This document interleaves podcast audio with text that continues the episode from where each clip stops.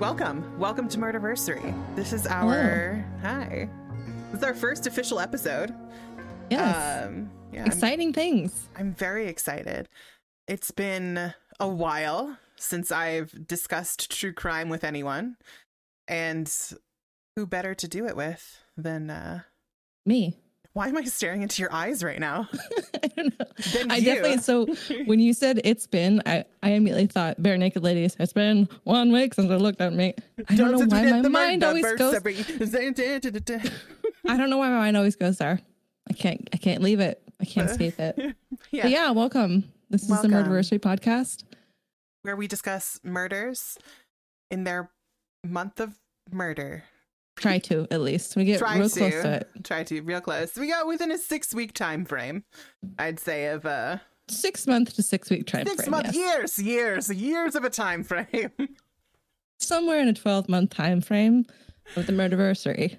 But yeah, my name is Agatha. And I'm Danny. And I will be bringing to you an interesting story this week about a Mr. Mike Williams. Mm. We will be talking. I haven't heard this one. You haven't? Wonderful. No, I haven't. Wonderful. Yes. We're going to be talking about his life, his murder, and then what came from that. Great. So hopefully not great. Not terrible. Terrible. Keep going. Awful. Yes. But yeah, we'll be discussing about Mike Williams, what happened in his case, the conclusion of it all. And hopefully we will all be able to take something away from this and understand a little bit more about his life and what happened to him. All right. Cool. Let's get into it. I'm down. Let's go. Warning. This episode may contain discussions that are not suitable for all audiences. Listener discretion is advised. Real quick. Yes. Did you hear that they identified the boy in the box? No. They fucking positively identified the boy in the box. When? Like 4 or 5 days ago. Do you follow True Crime Society on Instagram? I don't, but I have like notifications from so much stuff that come to my phone of like true crime. They they just repost all of the shit that people give them. And so they seem to like be a really good like one-stop shop for all the things that are happening now. Yeah. And boy, the box, like literally 2 days ago, I think. Oh, that's crazy. Okay, I have to look into that after this. Jerry Michael Williams was born on October 16th, 1969, and grew up in Bradford, Florida. He likes to go by Mike. His father was a Greyhound bus driver and his mother a daycare worker. He and his older brother grew up with their parents in a double-wide trailer, and they both had to get jobs very early to help pay the bills at home. His mother, however, did save as much money as she could in order to send them to North Florida Christian School, which is a private Christian school in Tallahassee, Florida. So basically, even into high school, the boys still had to work jobs and kind of paid their mother back for the money that she saved for them to go to this private school because she wanted them to have a good education. Okay. Mike did really well in school. He was a standout athlete. He was student council president, and he was even voted best personality. When Mike was 15, he started dating cheerleader Denise Merrill. Former classmates said that Mike was very well respected, and everyone liked him because he was a very genuine soul. They said if he thought anyone was picking on you, he would stick up for you. Basically, all of the interviews that they did with classmates, they all said the same thing, that he would put his neck out for anyone who was treated poorly. It was just like so wholesome. Yeah, and he was absolutely loved for it. Okay. Mike's best friend was Brian Winchester. He was a member of the Key Club and was also dating Kathy Aldrich, who was another cheerleader on the cheerleading team. The four of them were inseparable. After high school, they all continued on to Florida State University. Mike majored in political science and urban planning and began working at the Ketchum Appraisal Group as a property appraiser. I read this in a few places that he got offered the job before he even graduated college. So he was kind of well on his way to having a good life for himself before he even had his diploma. Mike and Denise, the high school sweethearts, finally got married in 1994, and they started their picture-perfect life together. Mike's mom loved Denise. She thought that the couple got along so well and that they were the perfect match. And following that same timeline, Brian Winchester and Kathy Aldrich also got married in 1994, and those two couples continued doing everything together. Cute. So, yeah, so they would, I mean, they would go out to bars, they would go out to movies, they would go out to dinner, and it was kind of like the inseparable for dream people life. There. Yeah, basically. Yeah, people want that kind of stuff all the time. Yeah, for sure. I want it. Yeah. Soon after they got married, Mike purchased a home for the family in a very upscale neighborhood. Mike was doing so well that Denise was even able to stay home and not have to work, which is the life. She was able to lead a luxurious life, all thanks to Mike's hard work. He was making around $200,000 annually, and that was 1994. So in today's equivalent, that would be a little bit over $400,000. Damn. Yeah. So they were pretty well off. Okay. Yeah. Get it. And I mean, me graduating college, I think I was still making like $30,000 a year. Yeah. So I mean, up until recently, I was basically around the poverty line. Yeah. So for someone to be making $400,000 like right out of college is pretty good. It's like Monopoly money at that point. You don't know what to do with that. Exactly. So yeah. So great. Denise was like running around. She could get her hair done whenever she wanted. She could get her nails done. He basically like catered to her every need. He would come home and bring her lunch. Mm. He would drive to her just to fill her car with gas. Oh, so honey. Yeah. So he waited on her hand and foot basically. Pretty much. Do we know if he liked his job at all? Or was it just like he loved the grind? He did like his job and he worked really hard. Okay. His boss described him as one of the hardest workers that he's ever come across. Very so cool. He definitely put his all into it. But even while putting in his all, he never disregarded his wife. So he never ignored that part of it. In 1999, Mike and Denise welcomed into the world their daughter, Ansley. Mike was so excited for the start of his new family. He also couldn't be happier that his best friend Brian and his wife Kathy welcomed their first child that same year. Oh my God, stop. Mm-hmm. Yep. Like carbon copies of each other. Built-in best friends right there. Exactly. And the couples were still going out together, still drinking. It was said somewhere that Brian had mentioned they were basically acting like they should have acted in high school, except they were doing it a lot later. So they were doing the adult version. Yeah, it's like having roommates without having to share space with them. That's the life right there. But yeah, Brian and Kathy welcomed a baby boy. So they really had like very similar lives and lifestyles, and they were doing everything together. Mm-hmm. Eventually, Mike started getting a feeling that something wasn't right. And this was probably... a little bit after they were married, but he just didn't feel like everything was right. He wanted some kind of change. He wasn't happy anymore. He didn't know if he wanted a change with his job. He didn't know if he wanted to move to a new town. And he had even talked with Denise about possibly having a new baby to try and, I would say, spice things up or just kind of bring that change in that he's really kind of like yearning for. Denise threw a wrench in the system. Yeah. Denise didn't want anything. Denise wanted what she had, and that was it, and no change. This was before they had the baby. Like he was feeling this unrest. It was kind of throughout, and then a little more after. It definitely got stronger after. Sure.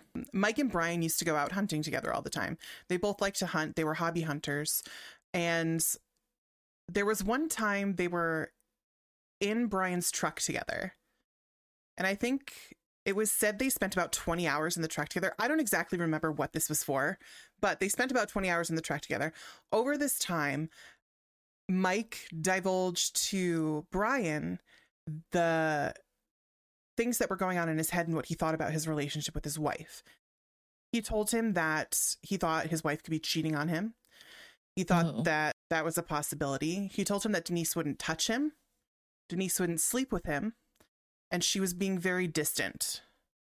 He thought that she could be using drugs because she was making very random cash withdrawals from ATMs.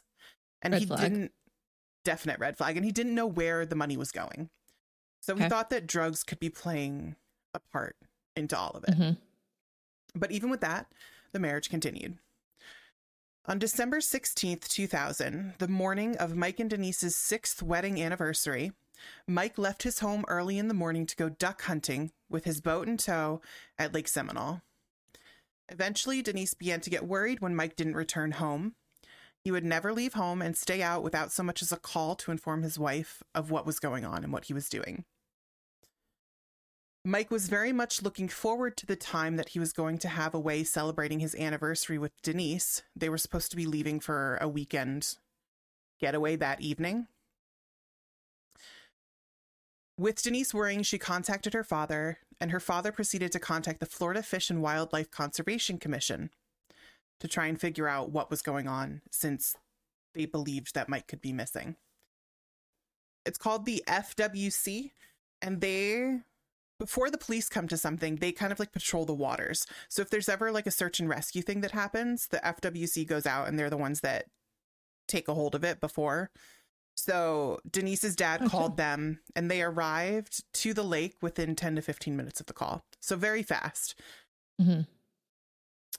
I believe the weather was pretty awful that day and they couldn't get any sort of air search happening to look over the lake. So instead, they went on foot into the woods to go check for Mike, who they found absolutely zero signs of. Eventually, people started to catch wind of what was going on, and Mike's friends and family came to join in the search. That evening, the helicopter was able to go out. So once weather cleared up, the helicopter was able to go out, and they too returned with absolutely nothing. So there was just no sign of Mike. His mom started to think maybe he went to like a different hunting site or something and didn't go where he said he was going to go. But there was no sign of Mike at Lake Seminole. People close to Mike were starting to worry that something was very wrong. Just, you know. Disappeared. That's kind of a problem. He did. A little bit of a problem. Eventually, while searching through the night, Mike's best friend, Brian, and his dad spotted a boat in the water. They were easily able to identify the boat as Mike's, since all of his belongings and hunting gear were still located inside. The only thing that seemed out of place was Mike not being there. Sus. A little sus. Mike's vehicle was found a little over 200 feet away. Everything seemed fine there, too. The one thing that couldn't be found on the boat or in the car was Mike's waders. And he would use basically the waders anytime he would need to go into the water when hunting. Say you shot a duck and it fell in the water and you would need to go in. You put the waders on, you go in the water so that your clothes don't get wet. It keeps you from the cold. It keeps you from being wet. Right. And those were the only things that were missing. Officers believe that there was a chance water could have gotten into the waders if he had fallen off the boat, which would have made him essentially sink to the bottom of the lake. So because the waders weren't in the boat, they thought that he probably had them on and that he may have fallen over the boat, gotten the water in his waders, and just sunk to the bottom of the lake somewhere. Okay. Not one piece of evidence as to what happened to Mike was found. And people working the case started to believe that he most likely drowned while he had gotten into the water somewhere at the lake. And at this point, they were searching for a body. So it was very quickly stated that they thought he had drowned because there was... With no evidence. With no evidence. But it was the lack of evidence that made them think that, because there was no signs of any sort of struggle or anything on the boat with his car. So it didn't look like foul play. It looked like someone just... up and vanished. Yeah. There were some rumors that went on Mike's faking his own death to get away, but eventually people really didn't believe that because he was so devoted to his family, and with the plans that he had coming up, it would be very odd for him to just drive to the lake and disappear. The Greyhound, the closest Greyhound to him at that time, was 24 miles away. Yeah, no way. Yeah. So it could happen, but it was very, very slim chance that that was what was going on. That's some serious planning. Yeah. It's not just a leave at 5 a.m. on the morning of your anniversary kind of. Yeah. And to leave right before you have plans to be out of town with someone where they would immediately notice that you're not there. It's not really that logical to make the plans to disappear yourself right before someone's expecting you to show up. Yeah, and he did go on a lot of business trips. So his work took him all over the place. So you would think that if someone was going to disappear, you would have more of a chance to do it when someone and your wife and other people knew that you were going to be away for 2, 3, 4 days and you'd actually be able to get somewhere in the meantime. Right. On December 27th, 2000, Mike's hat was found stuck against some grass at the lake. So this was 11 days after he was reported missing. His hat was found stuck in some grass at the lake. Unfortunately, that was the only thing that was found. They sent more of a search party out there to look for things. They looked in the water. They looked all around. The only thing that was there was his hat stuck on the grass.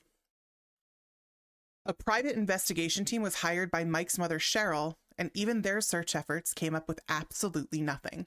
So no one was finding anything. Cheryl didn't trust that the police were doing everything that they could, that there was something else going on, but even those private investigators found nothing. That's bonkers. Yeah. I mean, you would think there would be something. I feel like even if a PI is hired and they don't find concrete evidence, they at least come back with some sort of theory. Well, there were definitely, speaking of theories, we're coming up on one. Mike was eaten by alligators. Oh. But you'd probably find his waders. I doubt the alligators would eat the waders. And that's kind of where, the issues came in with things, is that even with getting eaten by alligators, there's usually some like bits and bobs or something that shows up. Yeah. Blood, anything. Yeah. And I do know there was and I learned this from a case, it was at Disney World, where there was like a 2-year-old who went into the waters and ended up getting taken by the alligators. I learned that alligators will actually grab someone and drag them underwater and get them stuck and then like save them for later. So it is a possibility that he could have been. Wow, that is terrifying. It is awful. It is absolutely awful. Yeah, but they'll drag you under the water to drown you and then save you for dinner. I'm not laughing because I think that's funny. I'm laughing because I'm actually, that made me a little uncomfortable. Yeah, I'm not thinking about that. When I go and visit Florida, the water is definitely not the first place I put my feet. So it's so funny. Way back in, I want to say 2007, we took my niece to Florida, and she looked really nervous on the plane as we were approaching Florida. And we kind of asked her, like, what's going on? Why are you so nervous? And she said, I'm so afraid of getting eaten by the alligators. Oh, no. I was like, oh, sweetheart, we won't go near that, but I get it. I get your fear. I used to love alligators, too. They used to have the little ones at, like, Gator City and stuff. You could, like, hold them up, the little tiny ones, and they'd be like... Yeah. But, yeah, no, not a big fan. Not a huge fan. But, yeah, that private investigation team that Cheryl had brought up nothing, and the response to it was... Mike may have been eaten by alligators. Okay. 19 days later, so 19 days after Mike went missing, Denise filed a claim with the life insurance company. And Mike had 3 policies that were out on him, ultimately amassing up to like $1.7 million. So very large life insurance policies. So Denise filed a claim, but she would have to wait until Mike was declared legally dead before she could see any of it. But since he was still missing, right, she couldn't get any of the money, but she still filed only 19 days after.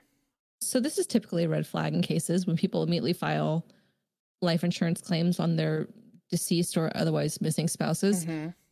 What do you think is an appropriate amount of time to wait to file a life insurance claim? Because if you are in the situation where you are not the primary breadwinner and probably don't have a job and need some sort of income coming in, what's the time frame of not looking suspect after your person dies? I mean, obviously waiting for a declared dead would probably be a good start.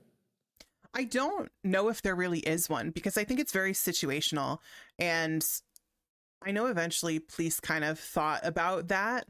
And for Denise, he was the primary breadwinner, and she had a young child, and she basically hadn't worked in how long, and he was kind of taking care of everything. And all of a sudden that income stops, and you have house payments, and you have cars, and you have food, and you have all of this. So and not within a matter of less than 3 weeks. Probably not, but I don't know how long it takes to get insurance money. Yeah. So if you file a claim, it could take a while. And we don't know their finances. We don't know what's going on. Exactly. I know that when my father passed away, my mom filed like all the stuff for life insurance. And there wasn't any investigation going on with my father. It was just very natural passing. But I believe it took about a month and a half for my mom to see any of the money from his life insurance policies.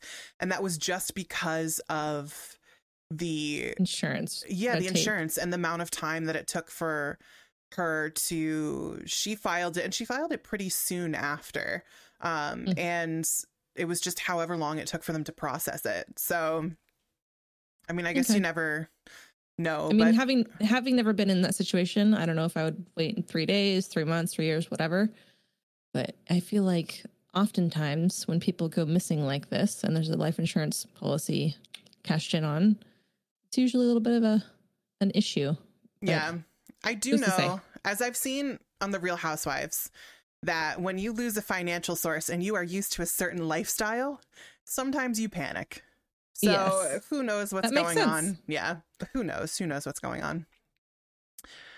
One important thing to note is that in all instances of drowning that happened at Lake Seminole, all of the bodies were eventually found, except for Mike's. I said this already, but they began to think he faked his own death, basically, because of that. It's sounding more probable at this point. Yeah. Mike's mother truly believed that Mike was not at the lake. Even with the lack of evidence, she wondered if something more sinister may have happened to her son. Cheryl promised that she would bring Mike home. Eventually, a fisherman who was boating on the lake found a pair of waders that were identified as Mike's. After authorities came out and they put on their scuba gear, went under where the waders were found, and they ended up finding a jacket and a flashlight. And on Mike's waders, there was like a belt around that had shotgun shells. So they found a bit of Mike's clothing. The only thing, again, that was missing was Mike. They put out another search and found nothing, just those items. So far they have his hat, they have waders, they have a belt, they have a jacket, and they have a flashlight, but no Mike and no sign of Mike at all whatsoever. Very interesting. The other thing that they found very out of place was that Mike's clothing was in pristine condition. This was very odd because at that time, they had the theory that Mike was eaten by alligators. Mm-hmm. So unless alligators just kind of like peeled down the waders, you know, took them off the shoulders, was like, sir, let me take your jacket, and like hung it up in their little alligator home. Kindly remove your flashlight, please. Exactly. Sir, the table is here. I don't enjoy the flavor of flashlight. You can rest your belongings. So unless these alligators were super careful, it didn't seem like things were fitting together. There was not one tooth mark in anything. They did forensically analyze all of the stuff that they found in the lake, and they didn't find one drop of blood. There was nothing to show that there had been any attacks from alligators. And if you've seen any nature shows, anything on alligators, you know they are not the most gentle creatures when it comes to eating anything. And there would have been some sort of maybe flesh or blood, something stuck in the waders, like maybe the jacket I could understand. But again, they didn't take it off him. They didn't. Yeah. You know, in fact, the word I would use to describe how alligators eat is violent. Very violent. Very violent. Yes. Not my thing.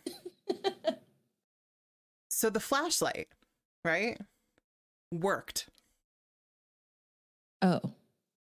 So when they pulled the flashlight out of the jacket pocket, the flashlight still worked. And how long is this after roughly that he disappeared?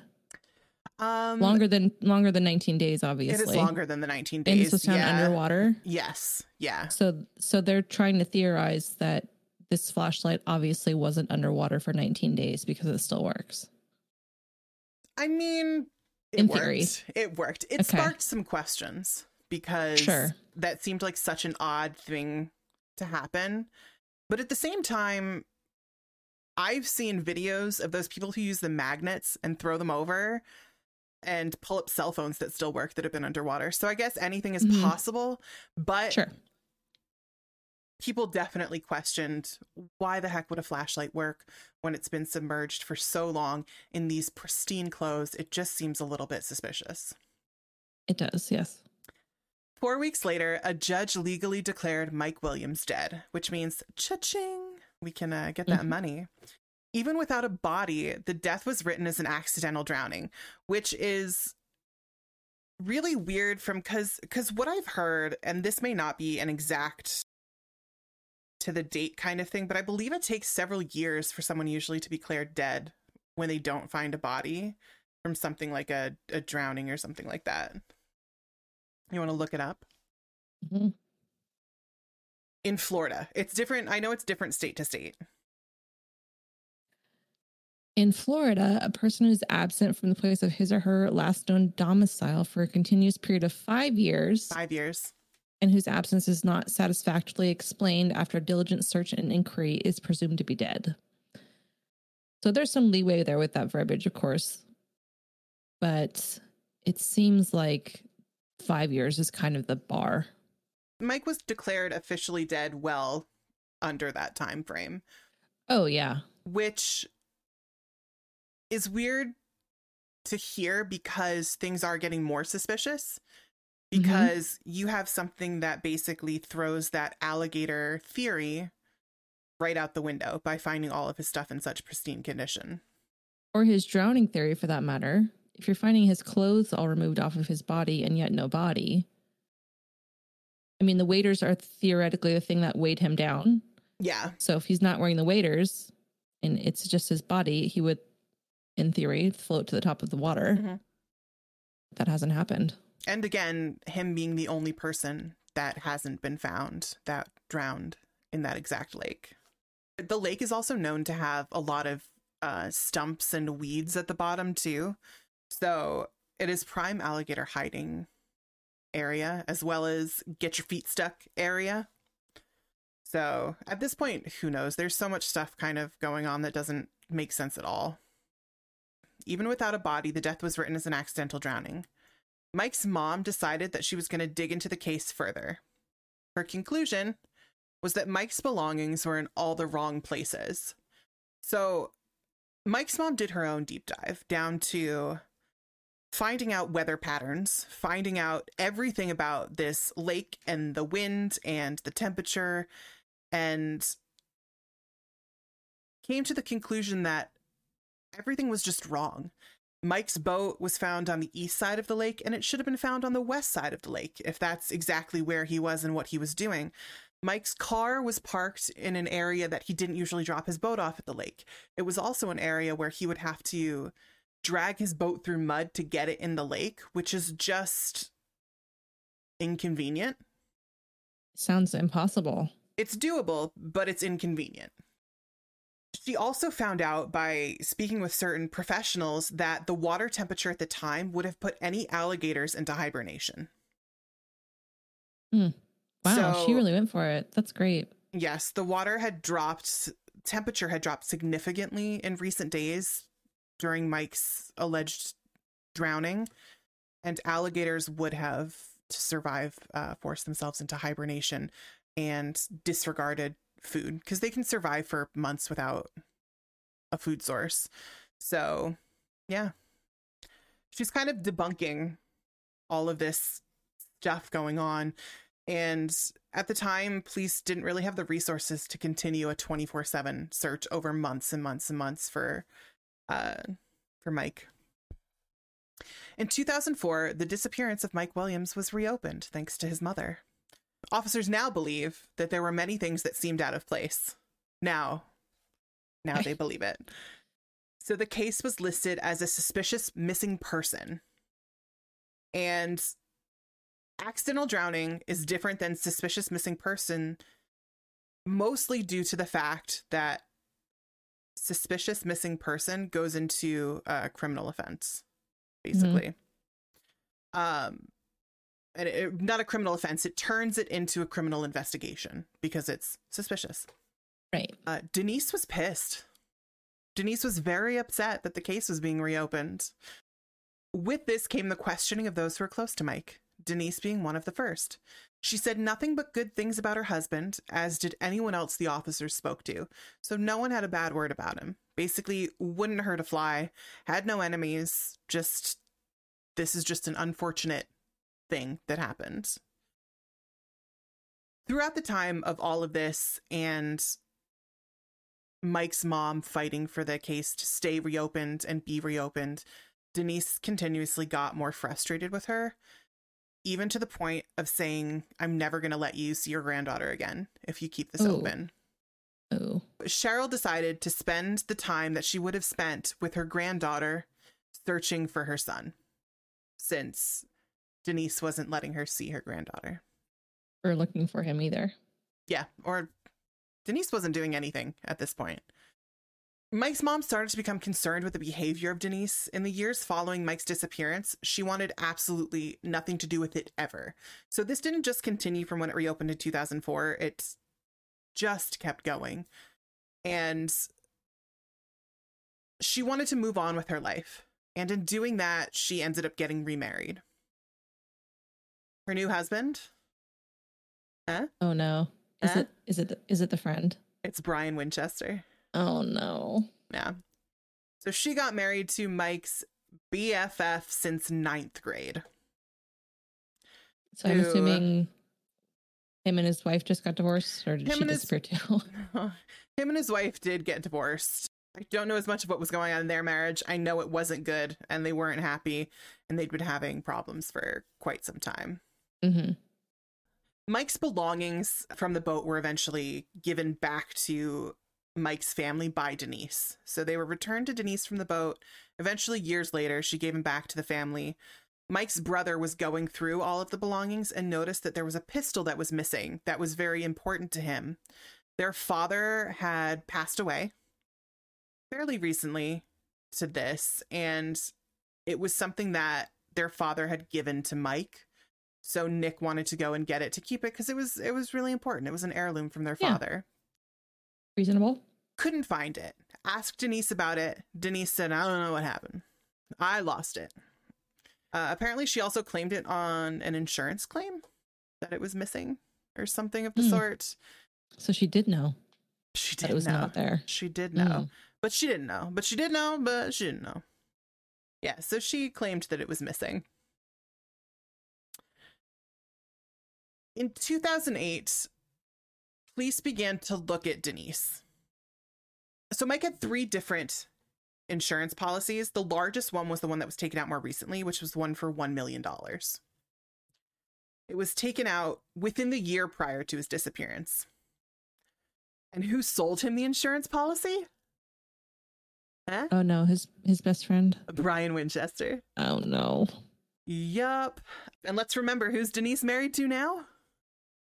That same dude. Brian Winchester. It's true. Brian was questioned and denied playing any part in Mike's disappearance.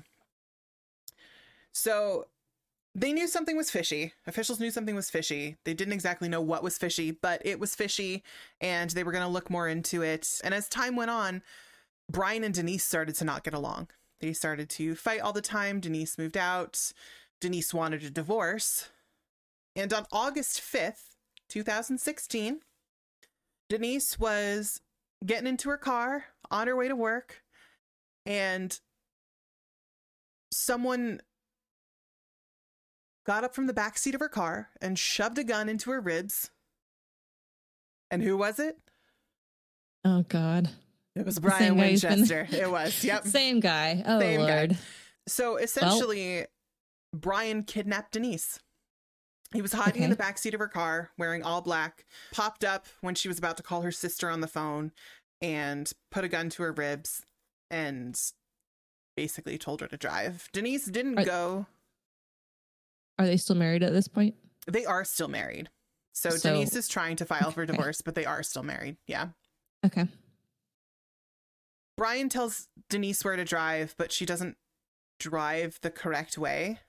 Instead, with her quick thinking, she pulls up to a pharmacy that she knew had security cameras so that whatever was going on could be caught on camera. So good thinking to her. Mm-hmm. Brian was in a tizzy. He was talking about how he wanted to commit suicide, and Denise at one point asked him, "Are you going to kill me?" And he said, "No, I'm going to kill myself." All this stuff. Denise continued to talk to him, and eventually he calmed down. Denise brought him back to the car and asked if he would like to spend the night at her place and just kind of calm down. She was worried that maybe he would kind of go off again.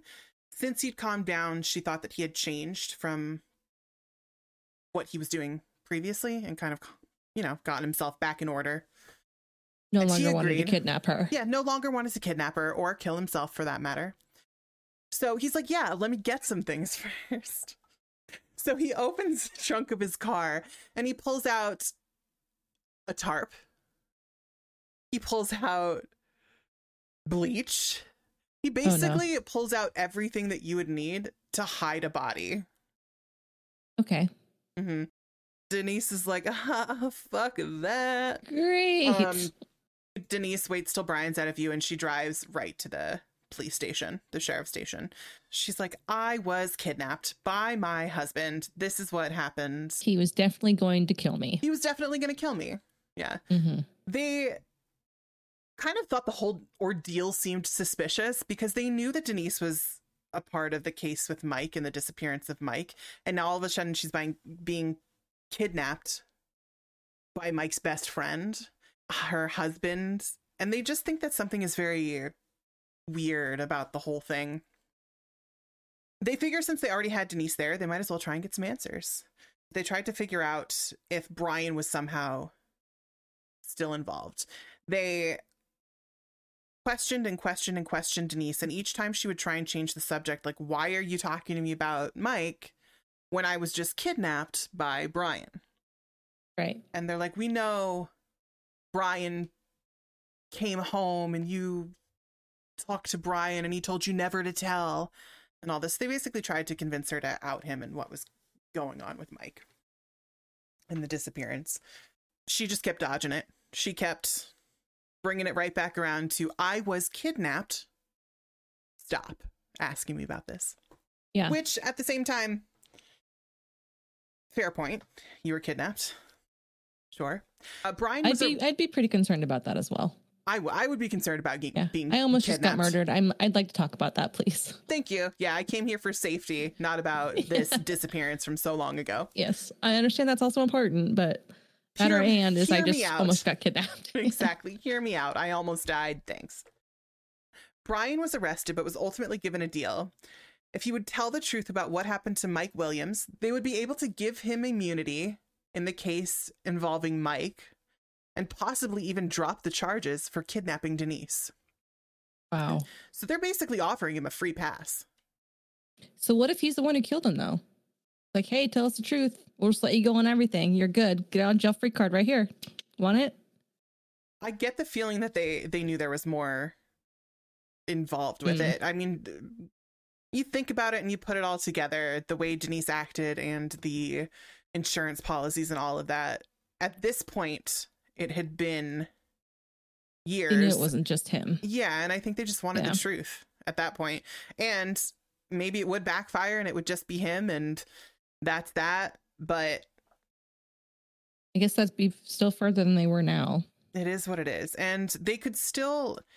They basically made it so that they would... ended up making it so they could reduce the sentence. They didn't end up dropping it completely, but they could reduce the sentence against kidnapping. So he's still got time no matter what, basically. Okay. But after they told him that, everything just like word vomit.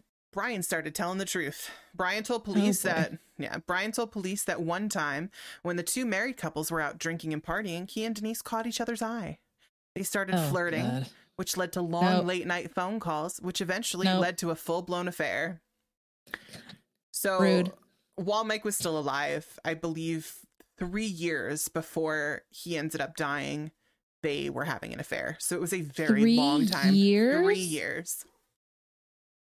I don't know why that's so baffling to me, but that's baffling. Yeah, their affair started 3 years. Affair started in 1997. So it was before the baby was born. It was after they got married. Like 2 years after they got married. Mm-hmm. Wow. So it had been... That is... quite some time. Wow. Okay. Mike would go away to his business conferences that we talked about before and take Denise with him. And while he was in his meetings, Brian would show up. And him and Denise would be intimate. And he would wine and dine Denise and go to the beach, all while Brian was working hard for his family. Gross.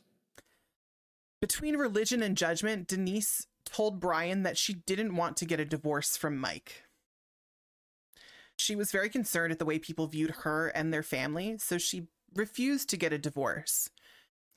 I don't know which, I mean, lady, it's an affair. Either you're going to be an adulterer or a divorcee. I mean, pick your poison at this point. If it's not working, it's not working. Yeah.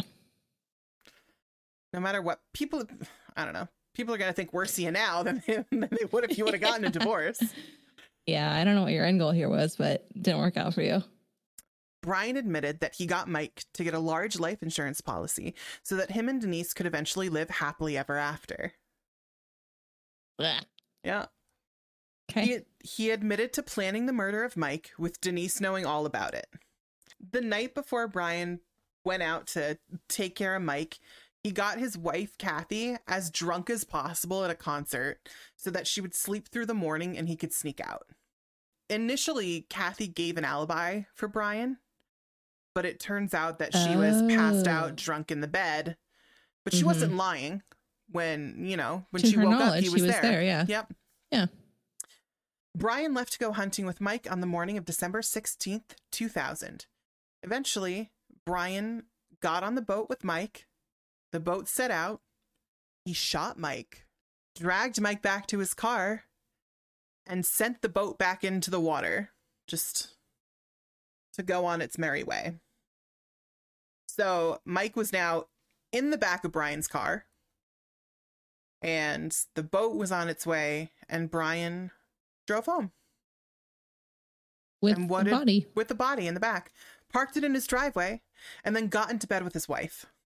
Oh Lord. So the reason Brian had his alibi is because his wife woke up to him in bed with her, with Mike's body outside in the car. Oh. Brian decided that he needed to take care of the body. So he kept the body in his car. Yeah, he kept the body in his car and drove to Walmart to get his supplies while he left the body in his car in the parking lot. Which, when I heard that, and this could just be the way that I think, I was automatically like, how many Walmarts have I gone to where there's been bodies in cars? Oh, yeah. Like, how many things do we pass? Like, how many people do we pass? I always think that driving, too. Like, what if I was that person that saw someone's hand, like, through a brake light or something? Like, I don't know why I think like that, but I think, like, what? So you never know what's going on around you, and then you always hear these stories, and how many people must have passed by that car? Listen, every time I see someone sleeping in a car, I wait for a second and make sure they're breathing. It's just the way we think. And then they wake up and see you staring at them, and all of a sudden you're the creep. Yeah, you're the weirdo, and you go, "Oh my God, I'm so sorry. I was just making sure you're still alive." Proceed. But yeah, so we went to Walmart and then bought the supplies to essentially drive a few miles away from his house and bury Mike in a shallow grave. I wonder if that Walmart employee saw him buying tarps and bleach and thought, normal. It's Walmart. What is the normalcy of Walmart? Yeah, I feel like you could have the most random cart ever and it would still make sense. Walmart's like when I was in high school and had to buy a pregnancy test, like Walmart was where I went because I knew people don't judge you at Walmart. But I wouldn't go to CVS down the street. But Walmart, you can get anything there and people will be like, "Oh, cool. Do you want Doritos with that? You want a slice of cake with that? Oh, gee, you sure you got everything you need? Don't worry, just check yourself out. I'll just stand here." We got cool bean bags, too, so right here in the market. Both Brian and Denise swore to never speak a word of what happened. They both soon became extremely paranoid, which... Naturally makes sense to me. Yeah. They thought that their phones were being used for surveillance, that their phones were being tapped, and they would even pat each other down for wires before they would talk to each other. What a healthy relationship. It's beautiful. It blossomed into something. Whew. Yeah, so they were just over the top paranoid, and that sounds exhausting. It explains why their relationship became so tumultuous, why Brian would even go into the car and think about killing Denise, because of being afraid that she's going to go and say something. Absolutely. Brian got 20 years in prison for kidnapping Denise, and it so happens that this went down the day before Mike's body was found. Wow. It turns out Denise wanted Mike gone so that she would be guaranteed full custody of their daughter. That was the reason. Mm. Full custody. Brian testified against her that they planned together to stage his death and that Brian would shoot Mike for Denise. On May 8th, 2018, Denise Williams was arrested at Florida State University as she left for work to celebrate her daughter's then 19th birthday. Wow. Denise was tried and charged with first-degree murder and conspiracy to commit murder, an accessory after the fact, and was sentenced to life in prison plus 30 years. Their poor daughter. Back to this money, back to this insurance policy, the money ended up going to their daughter. So Good. At least their daughter was financially, I mean, you can never take away emotional trauma, but at least financially she was able to take care of herself under the condition that she spend no money supporting her mother or any endeavors that her mother made to make appeals. That was the only restriction that she had on the money. But you think she was a baby when this happened, and by the time her mom got arrested, she was 19 years old. And I'm sure she lived her entire life believing her mom. Exactly. Her person.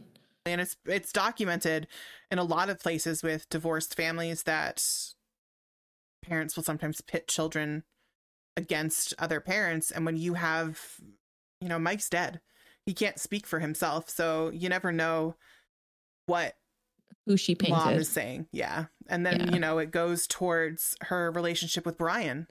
And you never know what she said about Brian, because that was obviously unhealthy with all that paranoia after a murder, you know? Yeah. But yeah, so that is that is the case of Mike Williams, who essentially got murdered by his best friend and his wife. Because she wanted custody. Because she wanted custody. Well, she's an idiot. Agreed. Yeah. So is the best friend. But yeah. I was so rooting for them at the beginning too. This cute it sounded quad. Perfect. It actually ended up, they got some more information from Denise, kind of incriminating herself.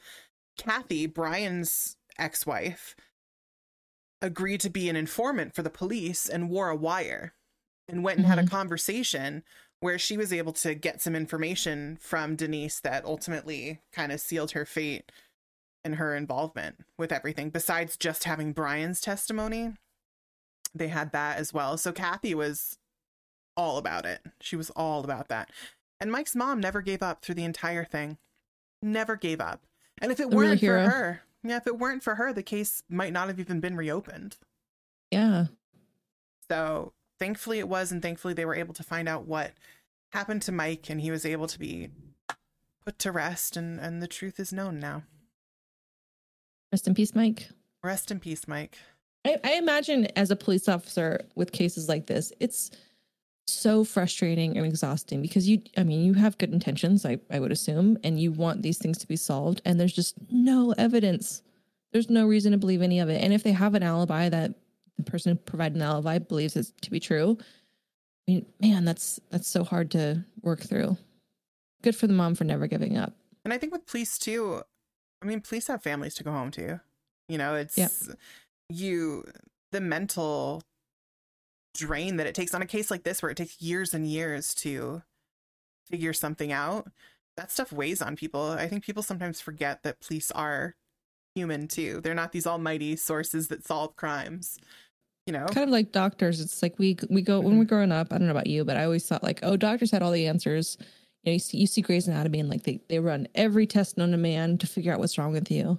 But the reality of it is they have like the tip of the iceberg knowledge on the human body and the myriad of conditions that we can all face as we go through life. My doctor once Googled my symptoms in the same room as me. So. Oh, I've had that happen several times. Yep. Like, oh, okay. We have this in common. I'm dying from cancer. I hope you know that I already researched myself. I did Google this before you did. And let me tell you. That third link right there. Click that one. Mm-hmm. Mm-hmm. Scroll down. Yep. Right there. That's where it's at. Yep. Yeah. Yeah. So, and people have trust in, when you're an authoritative figure like that, people just ultimately have trust in you from the beginning. I'm a person who trusts police officers, but you never know. I trust no one. I think being a fan of true crime for as long as I've been, I trust no one now. I love the resurgence of a lot of the cold cases that have been coming back to life, so to speak, with, internet sleuths and all that kind of stuff. I think that there's, definitely two sides of that coin of internet sleuths where people need to pump the brakes a little bit, but also these things are being solved, which is just remarkable. Mm-hmm. And I love that there is a community for that now. When I think it crosses the line with the internet sleuths or armchair detectives or whatever you want to end up calling them, it's when you cross the line where you cause interference, as opposed to just bringing awareness and help. Mm-hmm. And I think that's such a very fine line. And when it does get crossed, it puts a kink in that kind of beautiful thing that's happened, like where people have helped families with these old cases. Yeah. I mean, you've seen them on YouTube. You've seen cases be solved on TikTok now. Yeah. And through social media. It's so hard to dial back once,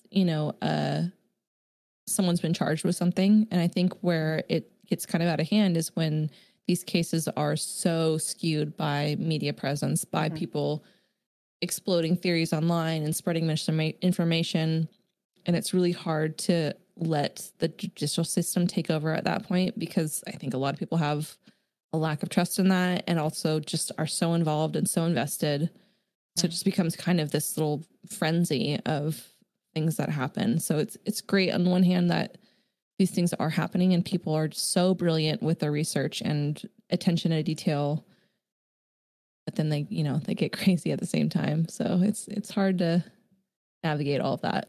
Yeah, definitely when it boils over into the harassment aspect of it, because police can't always do something an hour after they hear something. Sometimes things do take time, and if it's taking too long, some people try and take into their own hands, spreading things that may or may not be true.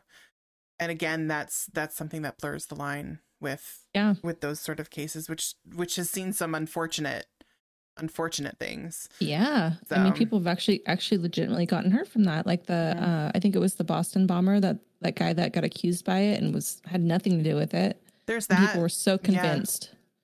So sad. The Sandy Hook shooting also, there was that, I forget what his name was. There was the one guy on YouTube or something who tried to convince that it was a whole government thing and ended up bringing years and years of torment to these families. And eventually, recently, the families won a lawsuit in suing him just because of this false information that was spread. Yeah, I remember hearing about that. And as much as I enjoy conspiracy theories and, listening to them and entertaining them to that extent, I mean, sometimes you just gotta look at the facts, man. Yep. True crime, we need the facts. Yes. But yeah, I want to thank you for talking about this week with me. And also, thanks to everyone who came through and listened. I hope... Appreciate you always. Yeah, hope you had an awesome time and enjoyed our in-depth deep dive into this case. And I hope you continue to come back, because we will be, we'll be doing more. So... See you then. Bye.